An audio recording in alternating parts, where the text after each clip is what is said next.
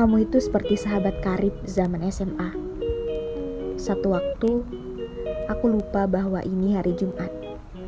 Seharusnya aku pakai seragam batik. Tapi malah pramuka. Sedikit malu dan khawatir. Karena di sekolah nanti, aku pasti berbeda.